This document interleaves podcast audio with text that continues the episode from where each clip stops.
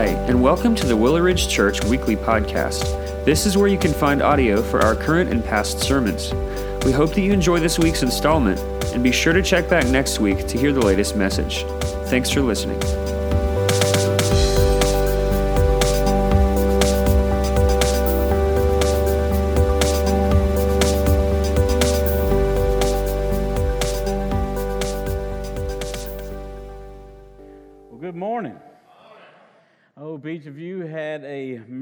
Christmas.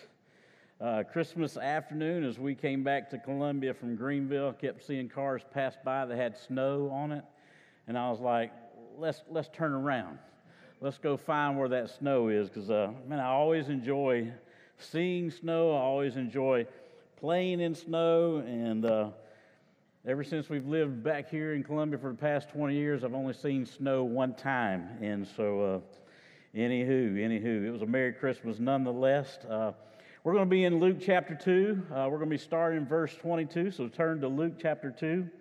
Uh, we're walk, wrapping up our Christmas series in Luke that Pastor Bo's been walking us through over the last several Sundays as we have looked at the prophecy of the birth of Christ, um, the angel speaking to Mary.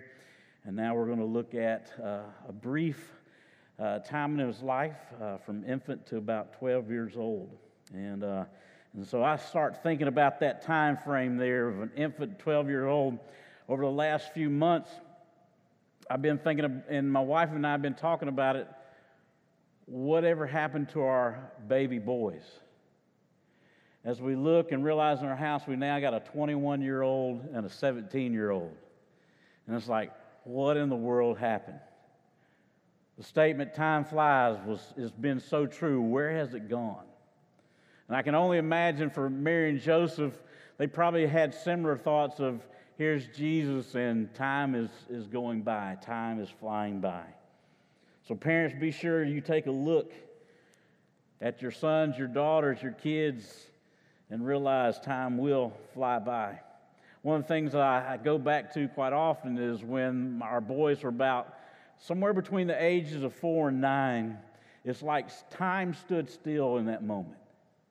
Their, their, their bodily and facial features didn't really change a whole lot. You know, their mannerisms didn't change a whole lot. Their interaction with mom and dad didn't change a whole lot. It was just a unique time in that four to nine years old. And of course, right around the corner was teenage years, and right around the corner was the early 20s. And so those all have unique characteristics in and of themselves. And if you've gone through that time or going through that time, you know exactly what I'm talking about. Well, let's look at Luke chapter 2 together. Look at verse 22. It's where we'll begin together.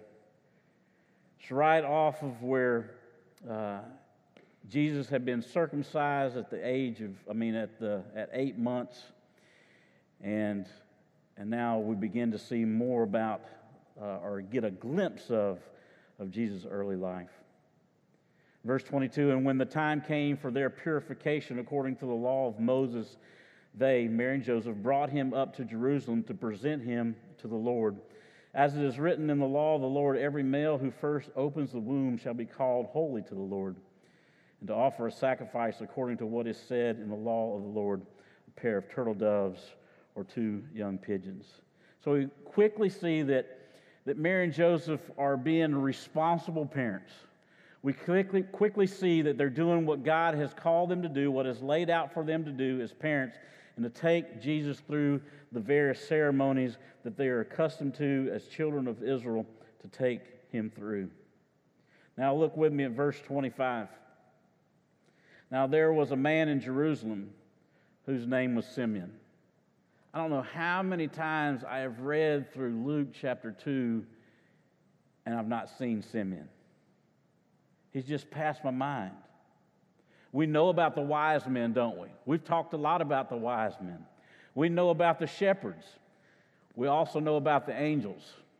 Every single nativity scene that we have has shepherds, have angels, have wise men, don't they? But where in the world is Simeon? He's a part of the story. We see this in Luke chapter 2. In a moment, we're going to see Anna. Two characters that Luke takes time to point out. So there was a man in Jerusalem whose name was Simeon, and this man was righteous and devout. Luke makes it a point to bring out his righteousness and that he was devout. That Simeon was sure to do the spiritual disciplines that he was to do as a follower of God. It says there, Luke, that waiting for the constellation of Israel, that Simeon was waiting for the comfort of Israel. The consolation was the idea of comfort that the Messiah would bring to the people of God. It also says there, and the Holy Spirit was upon him. See, something was unique with Simeon that already he had the Holy Spirit upon him. It wasn't an angel that the Lord sends to Simeon to communicate to him what we're about to read. No, it was the Holy Spirit. Verse 26 It had been revealed to him, to Simeon, by the Holy Spirit, that he would not see death before he had seen the Lord's Christ. So, Holy Spirit comes to Simeon and said, Listen, you're going to live up until the point that you see Jesus. You're going to live up until the point that you see the Messiah. And so, this is what Simeon is holding on to. This is what Simeon is anticipating. This is what Simeon is expecting. And in verse 27, and he came in the Spirit into the temple. And when the parents brought in the child, Jesus, to do for him according to the custom of the law, once again, Mary and Joseph are doing what is expected of them and being responsible. Verse 28 Simeon took him up in his arms and blessed God and said, Now, as a parent, my mind quickly goes to that's a little odd. How would I approach somebody who walks up to my kid and picks them out of my arms and holds on to them and I don't know them? Could you imagine what maybe was going through the minds of Joseph and Mary as that took place? Chances are they didn't know Simeon, but yet here's Simeon coming up to them, taking, of all people, taking the Christ child out of their arms. But yet, Mary and Joseph get to witness such an amazing thing, as it says. He took him up in his arms and blessed God and said, Lord, now you are letting your servant depart in peace according to your word. So at that moment, it comes full circle for Simeon that he realizes that the Holy Spirit had made the promise that he would see the Messiah, he would see the Lord's Christ, and then he would die. But he would, he would hold on to life up until that point, and at that very moment, Simeon realizes the time has come. I've received the peace of the Lord because I am now in the presence of his Son. I am now in the presence of the Messiah. So, what the Lord has promised is going to happen. So, again, as children of God, you and I see that what God promises, God carries out. He is faithful. But I want us to look very carefully at what Simeon, how he responds in this in verse 30. Simeon says, For my eyes have seen your salvation. Listen to that for a moment. Simeon is not necessarily saying, My eyes are seeing the Messiah, my eyes are seeing the Lord's Christ, my eyes are seeing Jesus. No, he goes further than that because he knows who Jesus is. He says, For my eyes have seen your salvation. He knew that God's gift of Jesus to the world was salvation for man and for woman, that was salvation, the forgiveness of our sins. And Simeon recognized that. And he expresses that in this song. In verse 31, that you have prepared in the presence of all peoples a light for revelation to the Gentiles. Speaking that Jesus would be a light to the Gentiles, would be the message to the Gentiles, and for glory to your people Israel. And then in verse 33, and his father, Jesus' father and mother, Mary and Joseph, marveled at what was said about him. You know, Mary and Joseph knew that Jesus was special, right? Because the Lord sends an angel to speak to each one of them individually about the son that they are about to have. So they had to know something was special about that, wouldn't you? If an angel comes to you and gives you a message of God, wouldn't you kind of realize, okay, there's something, there's something big here, right? He says, and they marveled at what was said about him from Simeon. And Simeon blessed them and said to Mary, his mother, in verse 34, Behold, this child is appointed for the fall and rising of many in Israel, and for a sign that is opposed. And a sword will pierce through your own soul also, so that thoughts from many hearts may be revealed. Simeon is giving them a, an insight of who Jesus is and what Jesus will bring about to his people. And then in verse 36, again, another character that, that Luke brings into this passage that so often is overlooked, be it an amazing moment as we see in the description that Luke gives. And there was a prophetess, Anna, the daughter of Phanuel of the tribe of Asher.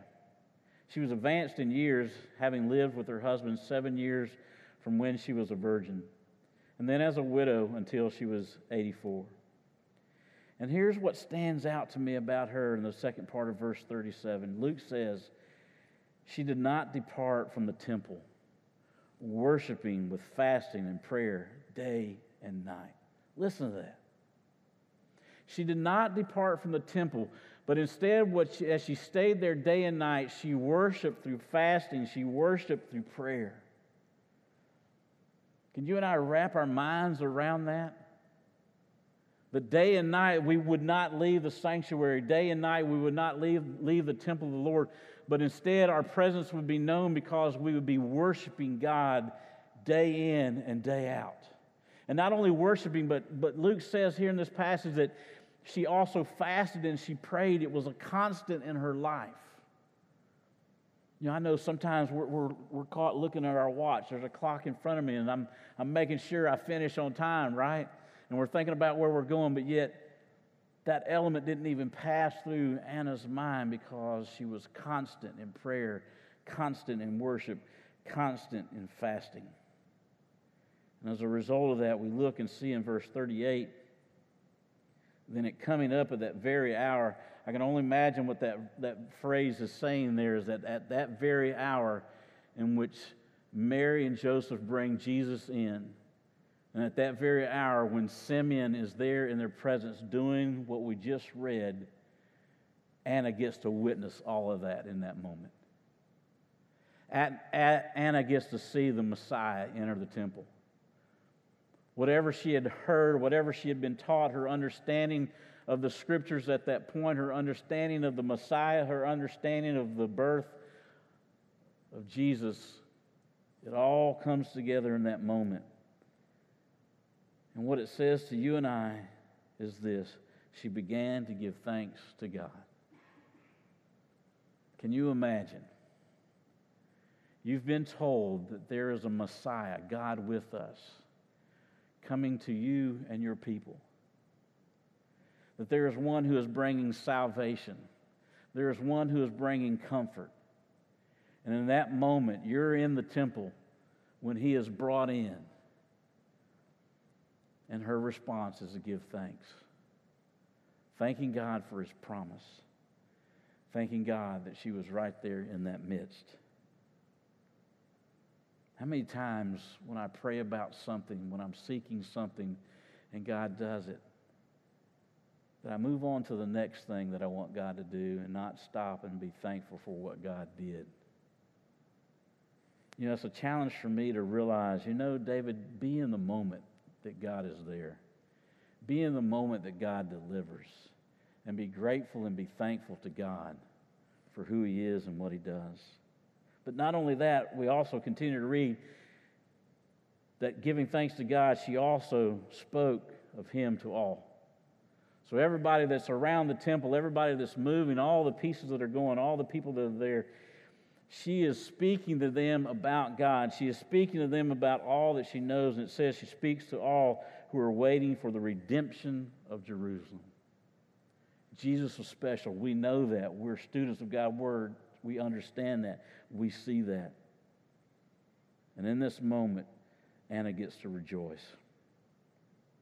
And then in verse 39, when they had performed, when Mary and Joseph did everything that was accustomed for them to do, and they carried through with it, according to the law of the Lord, they returned into Galilee to their own town of Nazareth. In verse 40, and the child grew, Jesus grew and became strong filled with wisdom, and the favor of God was upon him. The favor of God was upon him, was upon Jesus. We'll look at that more at the last verse, verse 52, is basically Luke restates this in a little bit different way. But let's keep going in verse 41. Now, his parents went to Jerusalem every year at the feast of the Passover. Mary and Joseph probably didn't just go to the feast of the Passover, but they also went to the other two feasts that happened during that year as well. Again, they were very obedient. They were very faithful in their relationship with the Lord and their understanding of their relationship with the Lord. It was a practice for them that they showed Jesus.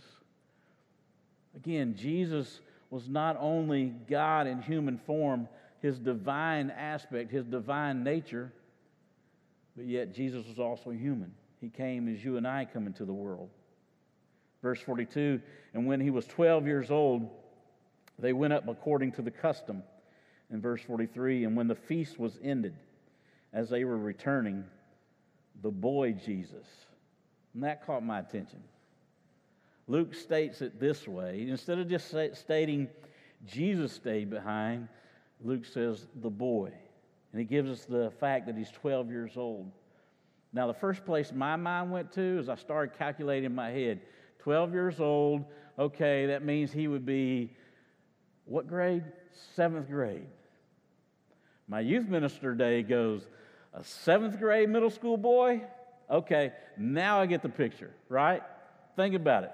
Any teachers in here, anybody in the school system, any parents, any men in here who've been recall can recall their seventh grade year, your mind is filled with all kind of things, isn't it? But yet remember, this is God in human form. This is divine. So yes, he's Jesus human side, but yes, he's God divine side. When the feast was ended as they were returning, the boy Jesus stayed behind in Jerusalem we don't get any indication, or yes, we do get an indication that Jesus never told Mary and Joseph what he was doing. He never said where he had to go and why he had to go there. He just stayed behind. and off in the distance, Mary and Joseph, his mom and dad, go. And it says there in the last part of verse 43, his parents did not know it. In verse 44, 44, but supposing him to be in the group, they went a day's journey. So they're traveling for a day. Now, it's not uncommon that as they travel together, it'd be like, like all of us in this room right now, when we decide we want to travel to Atlanta. We're going to we're going to pray and we're going to get in our cars and we're going to go down to Atlanta, okay? Ride with whoever you want to ride with because we all trust each other, right? We know each other for the most part. We trust each other. So ride with whoever you want to ride with, okay? Well, that's kind of how it was. You travel together because you're traveling with family, you're traveling with acquaintances, and it didn't bother you where your child may be until you go looking for him. But supposing him to be in the group, they went a day's journey, but then they began to search for him among their relatives and acquaintances. And when they did not find him, uh oh, where is Jesus? Can you imagine that? You're the parents and you lost Jesus, you know. I might be a little all right if I don't see my son for a moment, but I've been given the responsibility of Jesus. That probably weighs out a little more, wouldn't you think? And they look around, it's like, where is he? And when they did not, verse 45, and when they did not find him, they returned to Jerusalem searching for him. And listen to this, verse 46 after three days man, I, I can't imagine. You know, I've had those moments in the department store, in the Walmart, wherever, and I can't see one of my sons back when they were young, and your heart just sinks. It just drops. I mean, I recall a time when um, Mike and Jennifer might remember this. Mike and Jennifer had gone with me to Montreal, Canada. We took a group of students. It was I think my second trip here, we took a group of students uh, to Montreal for a mission trip.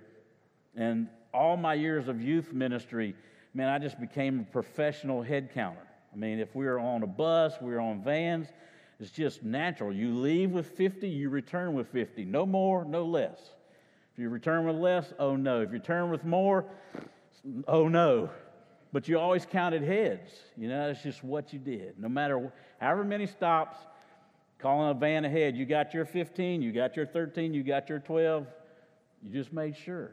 I remember when in Montreal we we walk in on a Wednesday. We had the Wednesday off, and I counted heads. We were ready to leave. We stopped and got a drink, counted heads, made sure everybody was good. We're good to go. Let's go.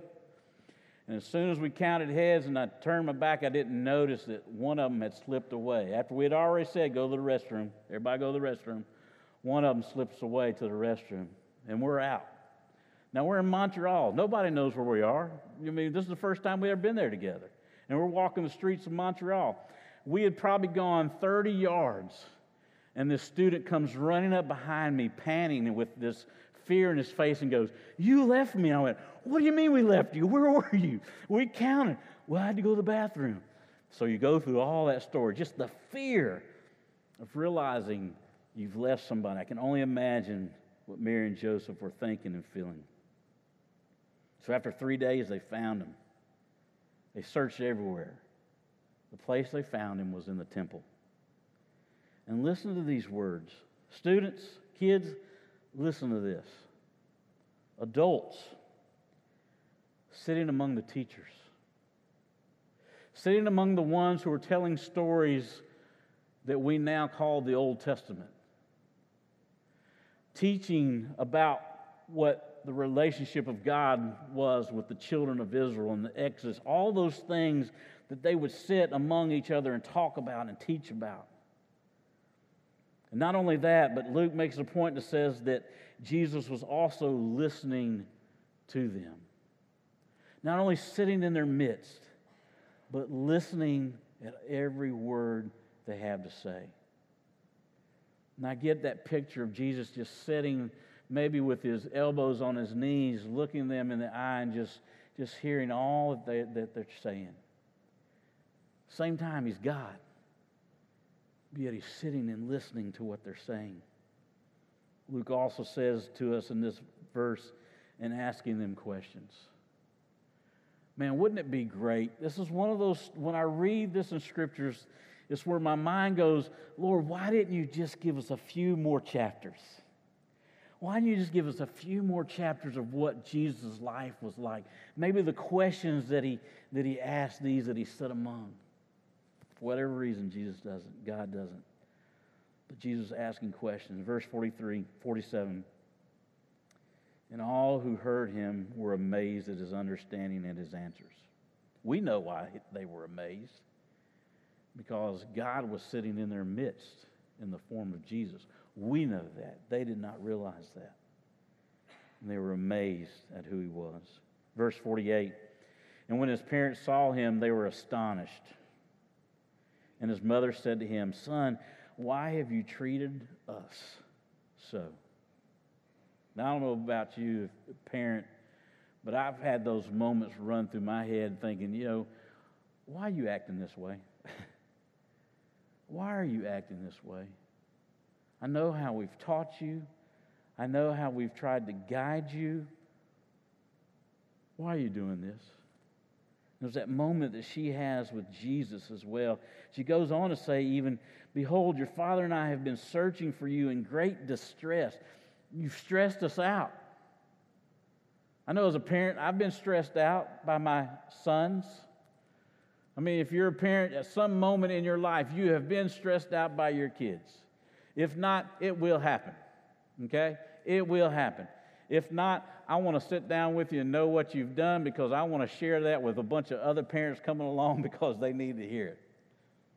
But can you imagine what Mary and Joseph, we see what they were experiencing. Verse 49. And he said to them, and when I read this, I don't read this as if Jesus was being boastful. I don't read this as if Jesus was being disrespectful. I read this because Jesus knew what he needed to do. Verse 49, he said to them, Why were you looking for me? As if they should know. They should know that Jesus will be at the temple. And then Jesus says, did you not know that I must be in my Father's house?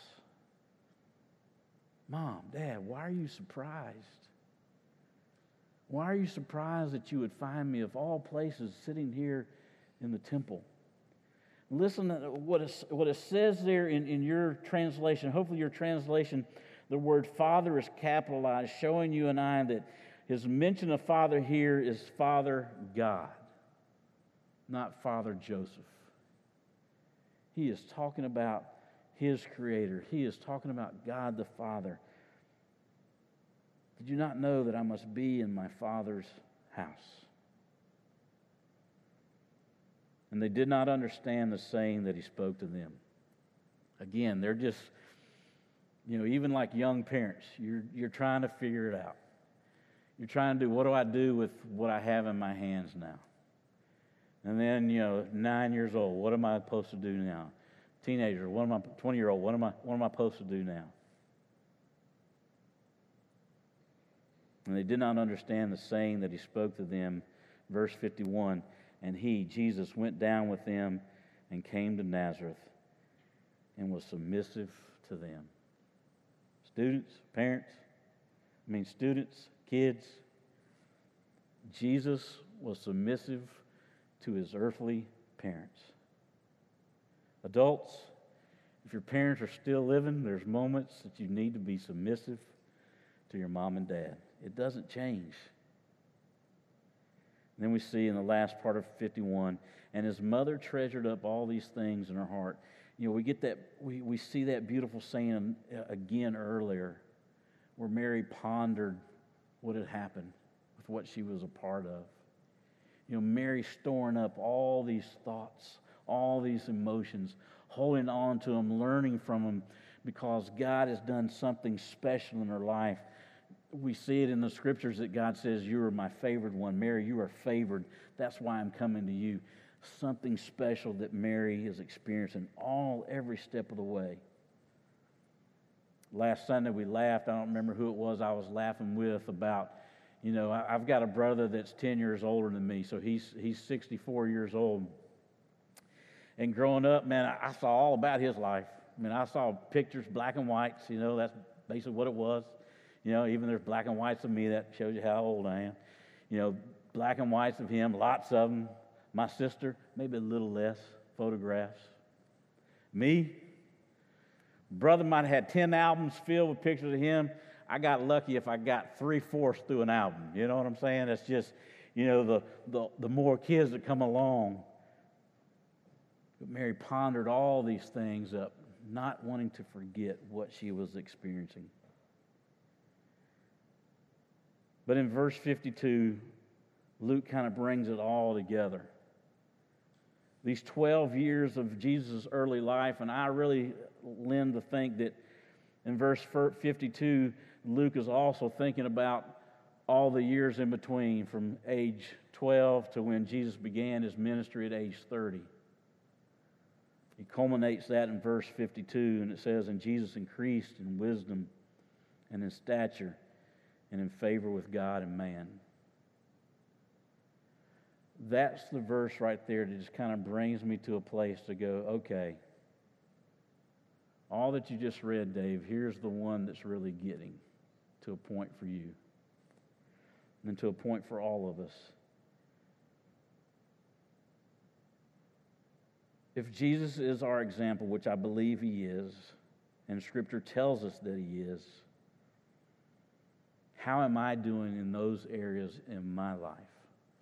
Most specifically, the area of wisdom, favor of God, and favor of man. And that's where I want to leave us this morning is with that. You see, Jesus grew, as Luke says, Jesus grew in wisdom. Jesus' wisdom grew in his understanding of, of humanity, the humanity that he walked among, that he lived with. He grew in his wisdom and understanding of that. But more importantly, he grew in his wisdom and understanding of the things of his Father God. We see that because he sat among the teachers learning. I don't think that aspect ever changed with Jesus. Why do I believe that? Because Jesus is God. There is not an aspect about him that changes. It would be safe to say that the character and, and attributes and the attitudes of who Jesus was at age 12 were the very same ones of him at age 30 when he began his ministry because he was who he was, he is who he is. He grew in wisdom. So I asked myself, David, are you growing in wisdom? Are you wiser today than you were three months ago? Are you wiser today than you were five years ago? Or are you stumbling over the same things humanly as well as spiritually that you've stumbled over before? And so I have to evaluate and ask myself honestly where am I growing in my wisdom? If, if Jesus grows in his wisdom, why shouldn't I? And it says Jesus grew in favor with God. Over the last, I don't know, maybe about a year, the whole idea of God's favor just it just seems to keep popping up in scripture and popping up on things that I hear. And it's like, you know, God brings favor on his people. You realize that?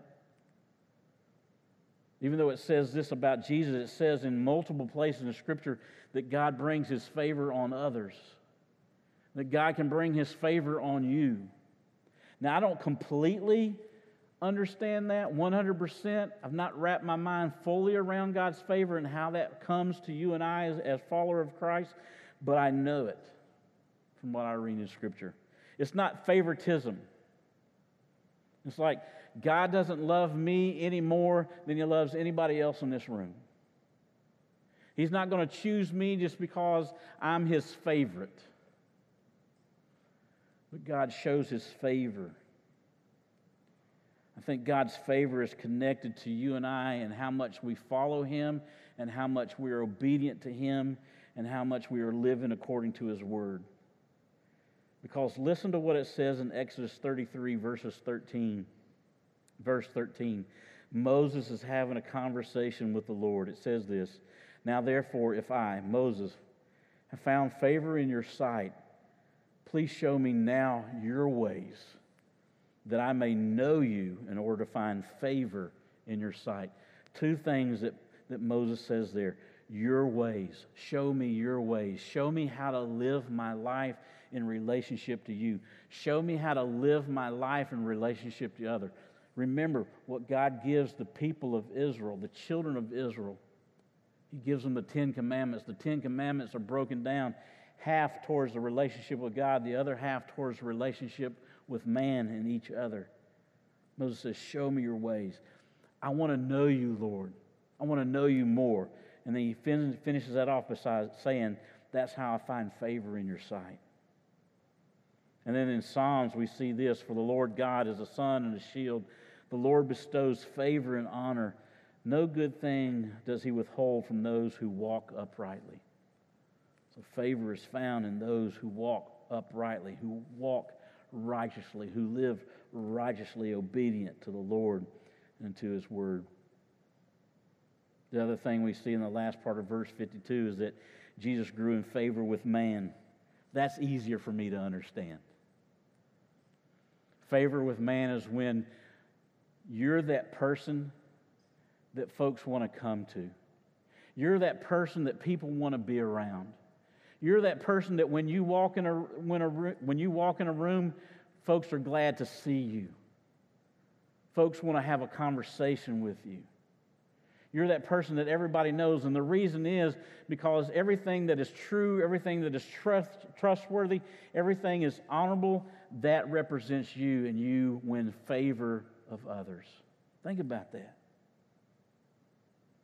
In your neighborhood, you find favor with your neighbors when they want to come to you and ask for your help or ask for your assistance, or they know that there's something different about you.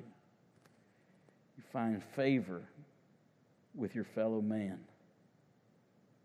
Even before the miracles, Luke saw and heard that Jesus connected with others.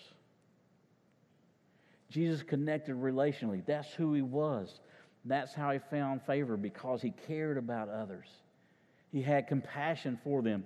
We see later in Jesus' ministry that he had compassion for people. I guarantee you, at age 12, that still showed up, where he had compassion for others. People want to be around people they know care about who they are. In 1 Peter verses 2, I mean chapter 2, verse 21, it's kind of been a life verse for me, and as I try to think about wisdom and favor of God and favor of man, this is where my mind went to. It says, For to this you have been called, because Christ also suffered for you, leaving you an example so that you might follow in his steps. As I look at this verse, the call for my life, the call for your life, our lives as believers in Christ, is to follow in the steps of Christ. And one of the ways in which you and I can do that is found in Luke 2 52. Grow in wisdom, increase in favor of God, increase in favor of man. Then the last thing is this longing for Jesus. Longing for Jesus. When you think about Simeon, when you think about Anna, that's what they did. They longed to see the Messiah in the flesh. They longed to be in his presence. They wanted to take the things that they had heard, the prophecy, and see the reality. Man, what would it be like for your life and for my life if we were marked with the thoughts and the attitude of longing for Jesus? That every, every morning when we wake up, we long to be with Him. We long to see Him work in our life. We long to see Him work around our life. The psalmist writes in chapter 63, verse 1, he writes these words O God, you are my God. I earnestly search for you. My soul thirsts for you. My whole body longs for you in this parched and weary land where there is no water. Man, do you hear the psalmist's voice? Do you hear his desire to be in the presence of God, to walk daily in the presence of God, for he to be consumed with who God is? I search, I thirst, I long, because this life is sucking life out of me. the weary land that has no water. Lord, I need you every day, every hour longing for Jesus. As we look at a new year fresh, may we pray and may we reach towards being the persons that God desires for us to be each and every day of our life as we continue to follow Him each and every moment. Lord, thank you for your word. Lord, every time your word is opened, it brings truth, it brings understanding. Lord, it gives us direction. Lord, it shows us who you are. Lord, it also shows us who we are. It shows us the things that we need to work on.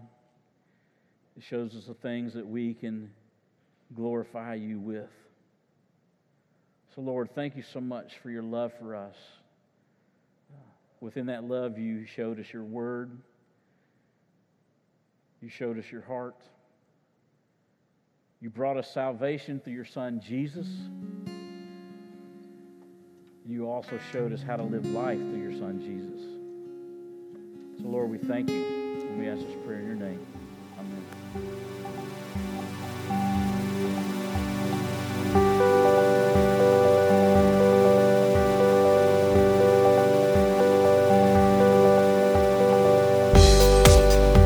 Thanks again for listening to the Willow Ridge Church Weekly Podcast. We hope that you enjoyed listening to this week's message. If you'd like to learn more about who we are or explore additional resources, visit us online at www.willowridgechurch.com or by searching for Willow Ridge Church on Facebook and Instagram.